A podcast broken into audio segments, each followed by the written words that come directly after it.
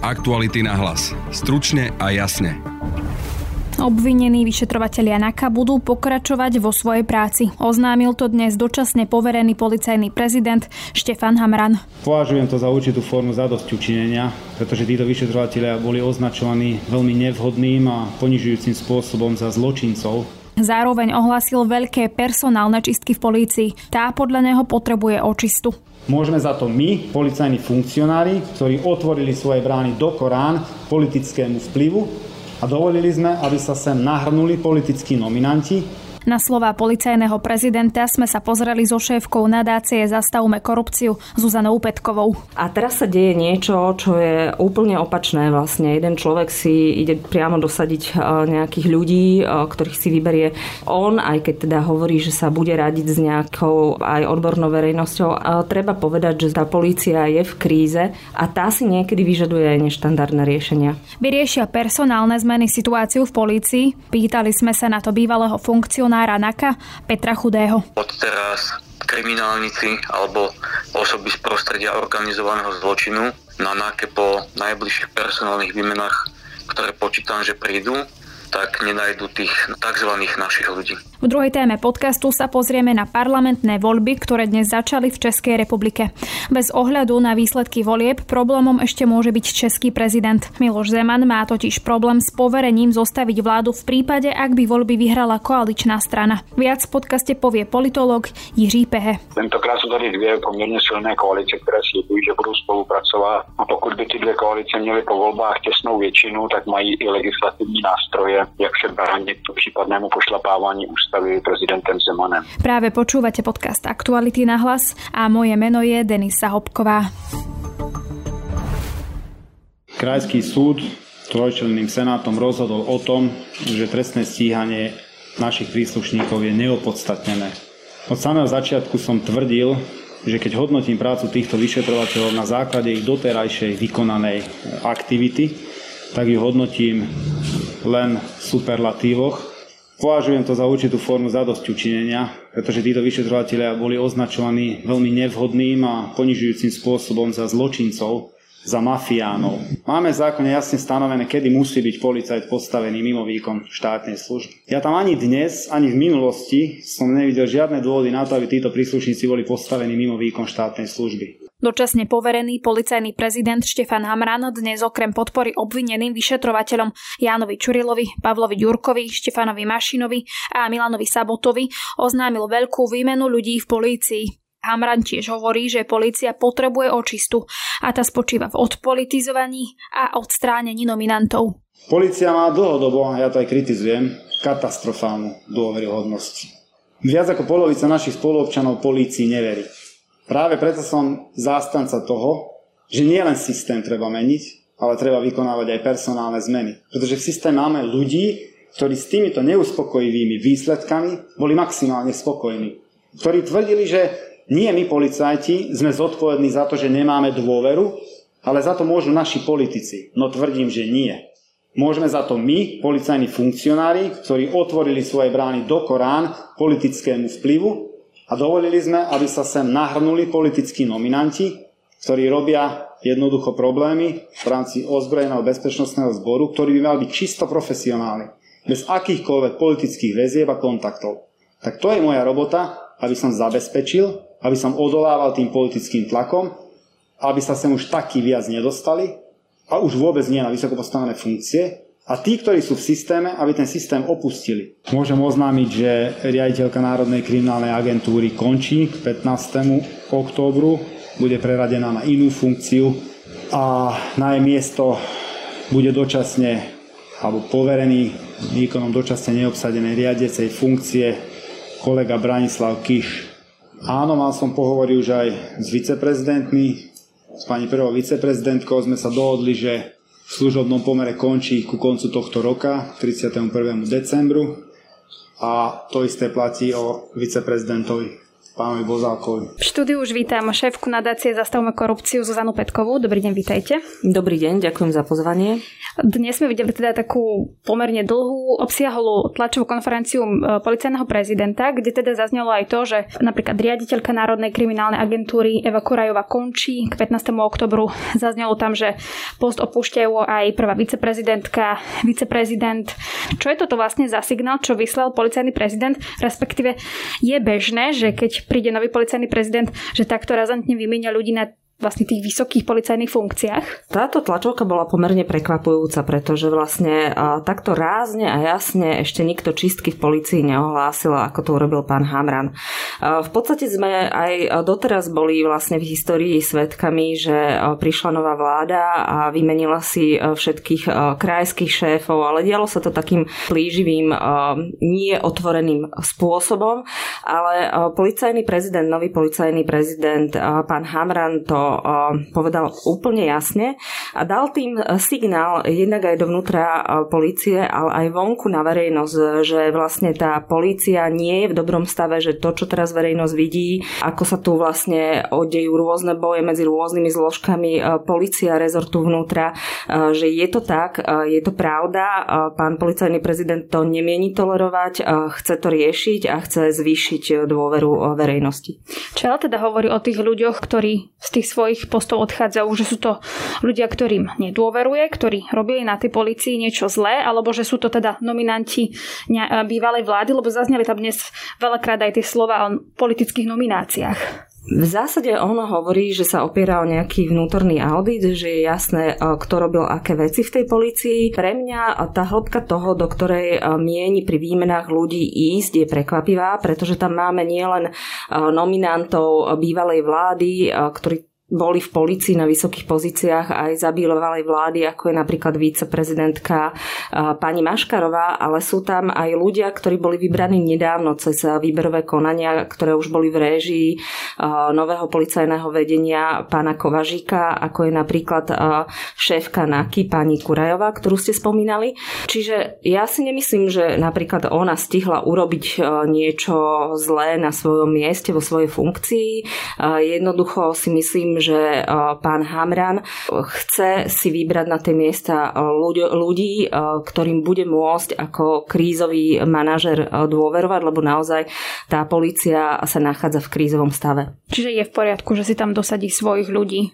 Pre mňa je toto veľmi ťažká pozícia, pretože my ako mimovládna organizácia dlhodobo vlastne presadzujeme, aby sa tá policia odpolitizovala, aby vlastne na vedúcich funkciách boli cez transparentné výberové konania dosadení tí najlepší policajti, ktorí stúpajú po kariérnom rebríčku tak, že vlastne získavajú naozaj body na kauzach, ktoré vyriešili, ktorí sú naozaj tí top vlastne spomedzi našich policajtov. A teraz sa deje niečo, čo je úplne opačné. Vlastne jeden človek si ide priamo dosadiť nejakých ľudí, ktorých si vyberie on, aj keď teda hovorí, že sa bude radiť s nejakou aj odbornou verejnosťou a tak ďalej. Len treba povedať, že sme naozaj v kríze, že tá polícia je v kríze a tá si niekedy vyžaduje aj neštandardné riešenia. Keď hovoríte, že sme v kríze a policia si vyžaduje neštandardné riešenie, čiže v týchto chvíľach, keď hovorí policajný prezident, že chce robiť nejakú očistu na polícii, je v poriadku, ak teda takto razantne zasiahne. Uvidíme, aké budú výsledky, podľa toho to budeme hodnotiť. A ak sa tu stretneme o pol roka a uvidíme, že vlastne ten policajný zbor šlape ako hodníky, že sa vzájomne jednotlivé zložky toho policajného zboru alebo policia a inšpekcia nenaháňa, ne, nezatýka a podobne, ale naopak, že tá policia má výsledky, tak eh, si môžeme povedať, že toto neštandardné riešenie bolo dobré. Môžeme rozumieť tomu tak, že Hamran upratuje napríklad za policajného prezidenta Kovaříka? Ja sa domnievam, že áno. Ja sa domnievam, že vlastne sa tu rok takmer eh, nič nedialo, a dôsledkom toho je, že vlastne eh, ľudia, ktorí v tej policii zostali a mali nejaké prepojenie na tých, čo vlastne to právo a spravodlivosť krivili, tak tí dosiahli ten súčasný rozvrat. Stačí, ak bude policajný prezident rázny, vymení teda týchto funkcionárov na to, aby sa tá očista naozaj stala, alebo je to skôr možno dlhodobý proces, kým sa stane tá očista, o ktorej teda hovorí policajný prezident, ktorú chce na tej policii zaviesť? No, o, treba povedať, že keby o, sa už dávnejšie prijalo to riešenie, ktoré sme navrhovali my, o, to odpolitizovanie o, policie, tak o, dnes, o, dnes pán Hamran nemusí robiť to, čo robí. Takisto keby vlastne o, táto vláda, ministerstvo vnútra, aj predchádzajúci policajný prezident možno tak dlho nevy, nevyčkávalo s výmenou niektorých ľudí, tak o, je aj pán Hamran dnes v komfortnejšej pozícii. O, bude to mať ťažké, pretože aj my v našej našej nedávnej správe o policii sme skonštatovali, že mnoho dobrých policajtov, aj dobrých policajtov odišlo vlastne e, do civilu. A to znamená, že aj keď niekoho, dajme tomu, aj bývalá vláda odvolala e, z vysokej pozície, tak e, nemala žiadne dobré kádre, takže bude mať asi ťažkú situáciu. Samozrejme, že len vymeniť ľudí pravdepodobne nebude stačiť, ale je to kľúčové, aby tam prišli čestní a rovní ľudia. Pravdepodobne bude musieť zainvestovať viac energie do hľadania jednak aj nových vyšetrovateľov, hlavne ekonomickej trestnej činnosti a na novo nastaviť procesy tak, aby to fungovalo lepšie. On spomenul na tej dnešnej tlačovke ešte jednu vec, ktorú my považujeme za dôležitú, e, že v súčasnosti bol veľmi veľký tlak na policajtov, aby mali výsledky. Tie výsledky ale však boli e, len o štatistikách. Čiže oni naháňali drobnú kriminalitu, proste naháňali e, sociálne slabých občanov, ktorí doslovne povedané ukradli pár zemiakov, ale naozaj nešli po tých veľkých, ťažších veciach, ťažších vyšetrovaniach. Išlo sa len na počet prípadov. A to on spomenul, že vlastne aj vlastne takúto reformu policie chce urobiť, aby naozaj sa dokázala prezentovať skutočnými výsledkami a išla po veľkých rybách. Tam sa pri tej vojne v polícii hovorí o inšpekčnej službe, úradu inšpekčnej služby a o NAKA. A teda tým, že policajný prezident hovorí o očiste, predpokladáme, že mierí aj na toto, a teda vymenil nejakých vysokých funkcionárov a hovorí, že musí, treba ísť z hora nadol, že či toto dokáže vyriešiť tú vojnu e, v polícii. No inšpekciu musí vyriešiť minister vnútra, pretože kompetenčne na ňu vlastne uh, on, policajný prezident, dosah nemá, inšpekcia patrí pod ministra vnútra, čiže toto by si mal riešiť minister vnútra so šéfom inšpekcie. Čo v zásade môže robiť, a to aj urobil pán Hamran, že sa zastane svojich policajtov a to dnes možno ako prvý, keď sa teda opomenieme špeciálneho prokurátora pána Lipšica, sa otvorene za nich postavil a dal jasne najavo, že si myslí, že ich postup nebol nič, čo by bolo vlastne trestným činom a významne odmietol názvy ako Čurilovská mafia a podobne, akými ich častovali v posledných týždňoch aj politici. Teraz sa teda e, v parlamente hovorí aj novela zákona o štátnej službe, aj teda v polícii. E, viete vysvetliť ľuďom, že čo všetko sa teda týmto zmení a možno aj tú genézu toho, ako to prebiehalo? Áno, no tak e, vlastne kľúčová taká zmena, ktorú tento zákon prináša je, že vlastne minister vnútra bude mať o mnoho silnejšie právomoci. Napríklad bude mať právomoc vymenovať policajného prezidenta bez toho, aby mu ho predtým schválila dvojtretinová väčšina vo výbore pre bezpečnosť v parlamente a teda to bude iba akoby na jeho rozhodnutí. Je to do istej miery opäť z môjho pohľadu uh, krok späť a ťažko sa mi ho komentuje, pretože tiež rozumiem, že uh, vlastne reagujú na nejakú aktuálnu situáciu a že teda uh, že, že si to vyžaduje nejaké rázne riešenie. Každopádne uh, my sa práve tiež dlhodobo snažíme presvedčiť, aby ten policajný prezident bol vyberaný nejako nezávisle mimo politikov a aby to bol naozaj odborník, čiže je je to vec, ktorú ktorej síce rozumiem, že proste reagujú na to, čo sa deje, ale myslím si, že do budúcna sa im to môže vypomstiť, pretože tu môže prísť nejaká iná, proste extrémistická napríklad strana, ktorá bude mať ministra vnútra a potom si bez väčšieho odporu môže dosadiť za šéfa polície v zásade koho chce. Momentálne mám na linke bývalého policajného funkcionára Petra Chudého. Dobrý deň, vítajte. Dobrý deň, ďakujem. Pán Chudy, ako vnímate dnešnú tlačovku policajného prezidenta Štefana Hamrana? Absolútne súhlasím s jeho slovami. Ja som síce tlačovku nevidel, ale čítal som teda nejaké rozhovory v dnešných denníkoch a veľmi som privítal napríklad zmenu na poste riaditeľa NAKA, ktorú má obsadiť Branko Kiš. Prečo ste privítal túto zmenu? Privítal som ju preto, pretože ako sa vyjadril aj pán policajný prezident, Branko Kiš je policajt, ktorý naozaj skutočne dokáže odolať temným tlakom. A povedal by som, že všetci poškodení a svetkovia, ktorí vystupujú v nejakých trestných konaniach na NAKE, môžu sa pokojne zveriť do rúk jemu podriadeným policajtom, pretože odteraz kriminálnici alebo osoby z prostredia organizovaného zločinu na náke po najbližších personálnych výmenách, ktoré počítam, že prídu, tak nenajdu tých našich tzv. našich ľudí. To, že sa vymenia takíto funkcionári a že nastanú tie personálne zmeny dokážu zabezpečiť, že tá očista policie naozaj bude. Je to proces, ktorý vie byť rýchly, alebo to chce skôr čas a že možno uh, je to niečo systémovejšie?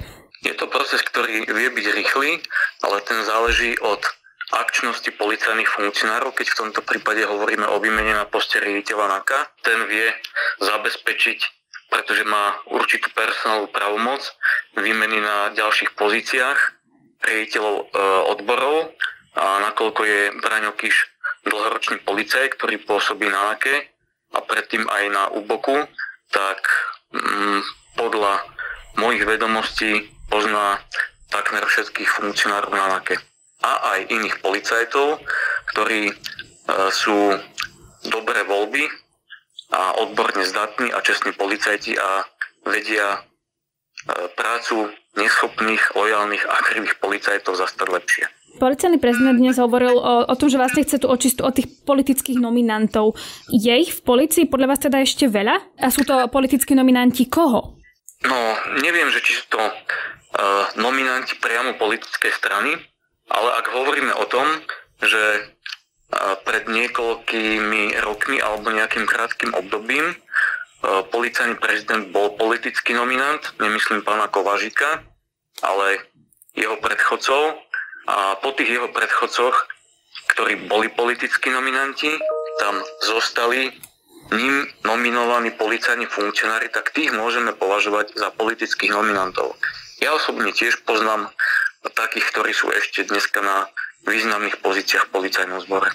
Je to ale v poriadku, ak napríklad príde nový policajný prezident a mení si ľudí, že keď sa to deje za každým? Je to v poriadku v tom prípade, ak sa to deje takýmto spôsobom, ako sa to deje teraz. V minulosti si pamätám prípady a Braňo Kiš bol jedna z tých obetí, poviem, že toho systému, keď v roku 2012 uh, e, musel odísť z svojej funkcionárskej pozície, ktorú vtedy zastával. Rozumiem, no vy ste povedali, že teraz je to v poriadku, vtedy to nebolo. V čom je to dnes iné? Dnes to je v tom poriadku, pretože konkrétne Brian Kiš nie je politický nominant. Ja ho poznám dlhé roky osobne ako čestného a odborne zdatného policajta. Robili sme spolu niekoľko rokov a poznám ho tak dokonale, že viem, že on si vyberie ľudí, takých, ako je on. A nikto mu ich nebude tlačiť.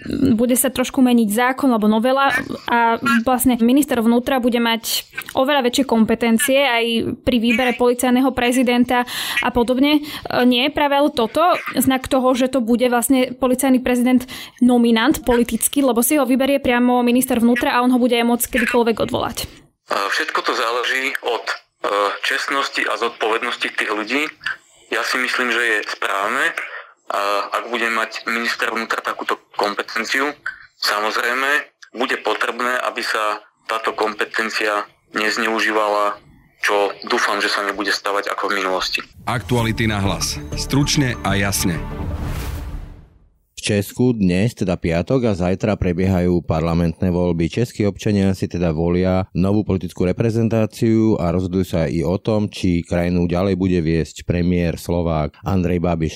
No a o tejto téme sa už budeme rozprávať s politologom Jižím Pehem. Dobrý den. A pri mikrofóne je Braň Lopšinský. Takže pán Pehe, ako vy, vy vidíte tie šance Andreja Babiša prípadne tie volebné výsledky na základe kampane. Dal sa byť v posledných dňoch taký nervózny, podráždený až vystrašený. Milím sa? Ano, já si myslím, že Andrej Babiš má dobré důvody být podrážděný a trochu vystrašený, protože samozřejmě se zapletl do dalšího skandálu, který může ovlivnit i volební výsledky.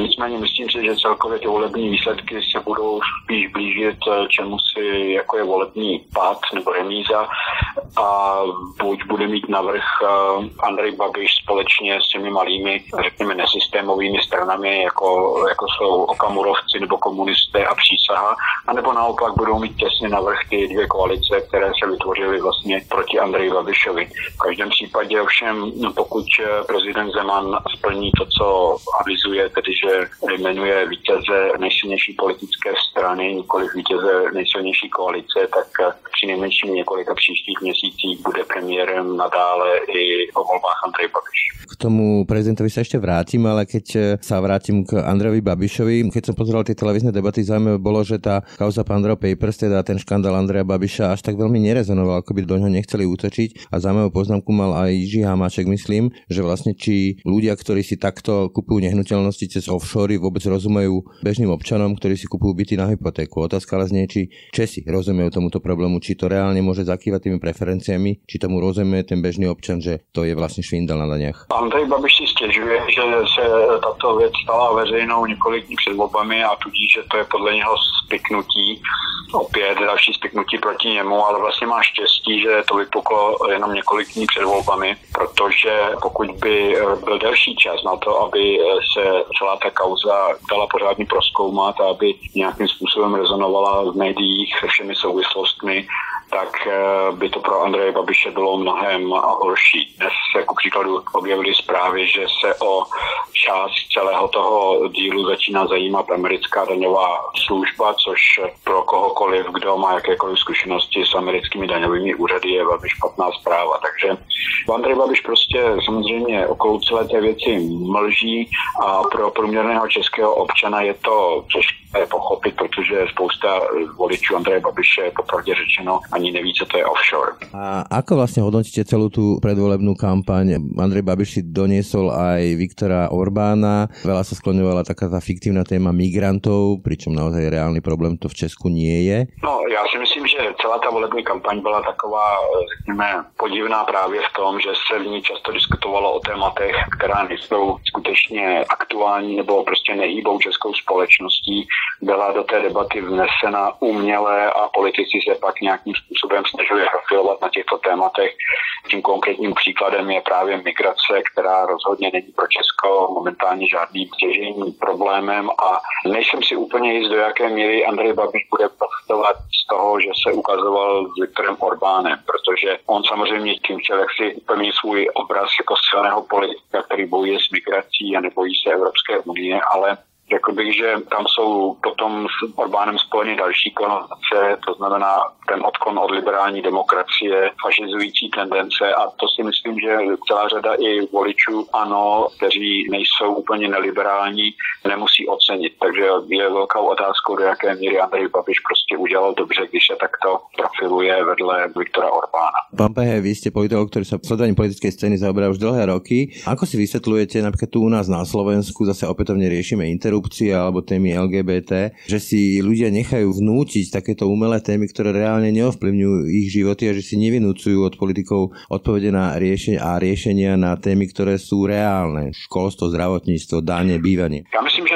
částečně souvisí s celkovou slabostí občanské společnosti ve střední Evropě, která prostě zatím není dostatečně silná, aby politik politikům nastavila zrcadlo a řekla jim, že si vymýšlejí témata, která jsou pro tu společnost vedlejší, jenom proto, aby potom se mohli třeba v případě migrace, když vytvoří to téma uměle a vystraší veřejnost, tak aby se pak mohli tvářit jako zachránci. To samé platí třeba o české diskuzi během předvolební kampaně o tom Green Dealu nebo zeleném údělu Evropské unie, který prostě všichni napříč politickým spektrem nějakým způsobem buď podvítali nebo kritizovali s tím, že Česká republika musí za každou cenu zastavit třeba to zastavení výroby spalovacích motorů v roce 2035. Ta debata byla celá, řekl bych, jednostraná a vlastně strašila občany ve stylu, že nebudou mít po roce 35 čím cestovat do práce, protože elektromobily budou příliš drahé a podobně.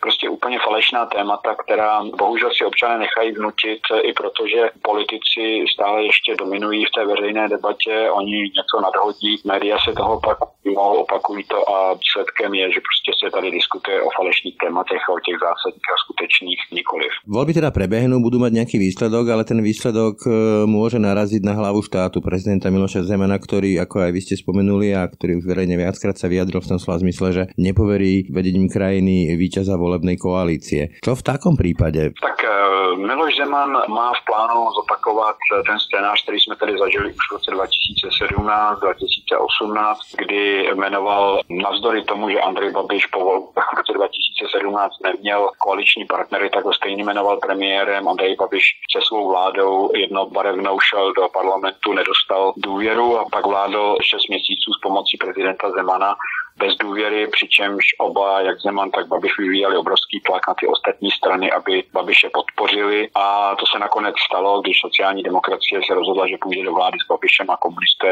se rozhodli, že je budou podporovat.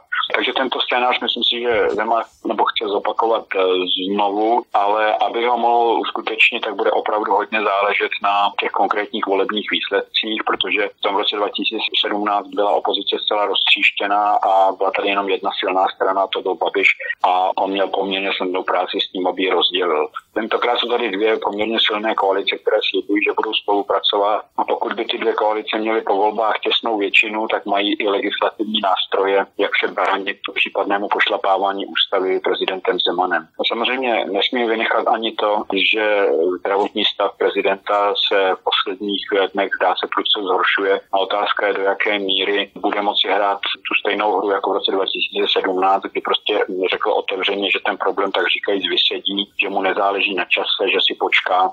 Otázka je tá ve tom súčasném zdravotním stavu si opravdu môže počkať. Čiže dá sa povedať, že v tom súčasnom právnom nastavení prezident ako hlava štátu môže v úvodovkách storpédovať volebný výsledok svojim rozhodnutím a nie je to vec, ktorá by sa mala riešiť nejakým spôsobom legislativně? No samozřejmě prezident, ale to už udělal několikrát, tedy tento prezident v roce 2013 jmenoval vládu úředníků bez toho, že by bral ohled na parlament, pak jmenoval tedy Andreje Babiše, držel u moci s tím, že ho jmenuje znova po 6 měsíců a on zjistil, že prostě pokud nebude ve sněmovně 120 hlasů, které by se mohly připojit k případné ústavní žalobě Senátu, kde má pozice ústavní většinu, takže je v podstatě nepostižitelný. Takže s tím pracoval a myslím si, že on prostě počítal s takovýmto scénářem i nyní, protože Tady eh, by samozřejmě ani prostá většina těch dvou koalic by nestačila na ústavní žalobu.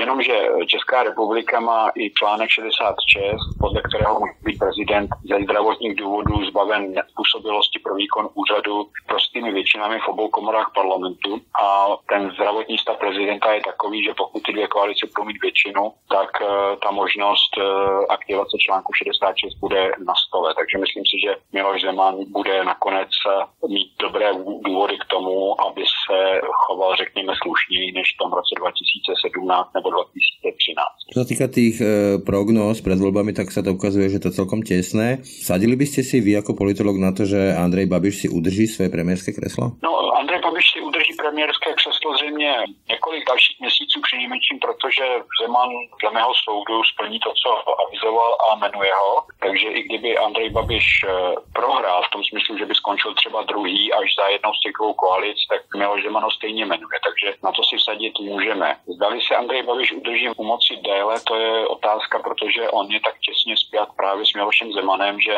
pokud by Miloš Zeman odešel z politiky nebo by zemřel v důsledku té současné choroby, tak eh, je to pro Andreje Babiše špatná zpráva, protože by se to jeho politické postavení okamžitě změnilo. Takže já bych si v dlouhodobé perspektivě spíše typnul, že Andrej Babiš eh, premiérem nebude příliš příliš dlouho, že tady ty věci se budou vyvíjet trošku jiným způsobem, než si on a prezident Zeman naplánovali. Úplne na záver, Andrea Babiša sprevádza množstvo škandálov od aktuálne Pandora Papers cez Čapy hnízdo, čerpanie dotácií Agrofertom verejných. Má Česko na lepšieho premiéra a je taký nejaký v aktuálnej ponuke politickej? Já si myslím, že kterýkoliv z těch tří lídrů z těch dvou koalic, protože v té koalici Pirátů a stan jsou dva rovnocení lídři a to je Vít Rakušan za stan a Bartoš za Piráty, a nebo teda v té koalici spolu, kde je Petr Fiala, jsou tři politici, kteří v každém případě by byli lepšími premiéry už proto, že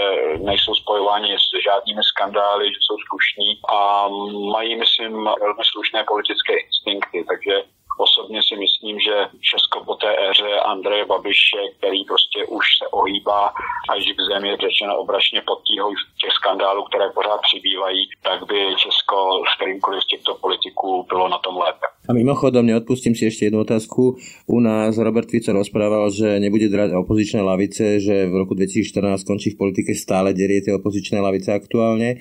Andrej Babiš sa vyjadril, že nechce byť v opozícii, že to nevie ako by predstaviť. Veríte tomu prehláseniu, že odíde z politiky, keď nebude premiérom, alebo predsa len bude drať tie opozičné lavice? Myslím si, že Andrej Babiš bude rozhodně velmi, velmi zvažovat, zda odejít z politiky. Nemyslím si, že to má skutečně v úmyslu a to zejména proto, že pokud by odešel z politiky, úplně a ztratil by vliv, alespoň ten opoziční, tak bude ten tlak na to, aby se vyšetřili nejrůznější jeho kauzy, aby skončil u soudu a podobně mnohem větší než v situaci, kdy má nějaký politický vliv. Takže já myslím, že on si to ještě eh, velmi dobře rozmyslí. Toľko k českým voľbám s politologom Jižím Pehem. Ďakujem pekne za rozhovor. Děkuji, nashledanou. No a to je z dnešného podcastu všetko. Viac našich podcastov nájdete na webe Aktuality.sk a v podcastových aplikáciách. Napríklad už zajtra ráno tam nájdete náš typický víkendový podcast Múzeum. Na dnešnom podcaste spolupracovali Adam Oleš, Matej Ohrablo a Branislav Dobšinský. Pekný zvyšok piatku a pekný víkend želá Denisa Hopková. Aktuality na hlas. Stručne a jasne.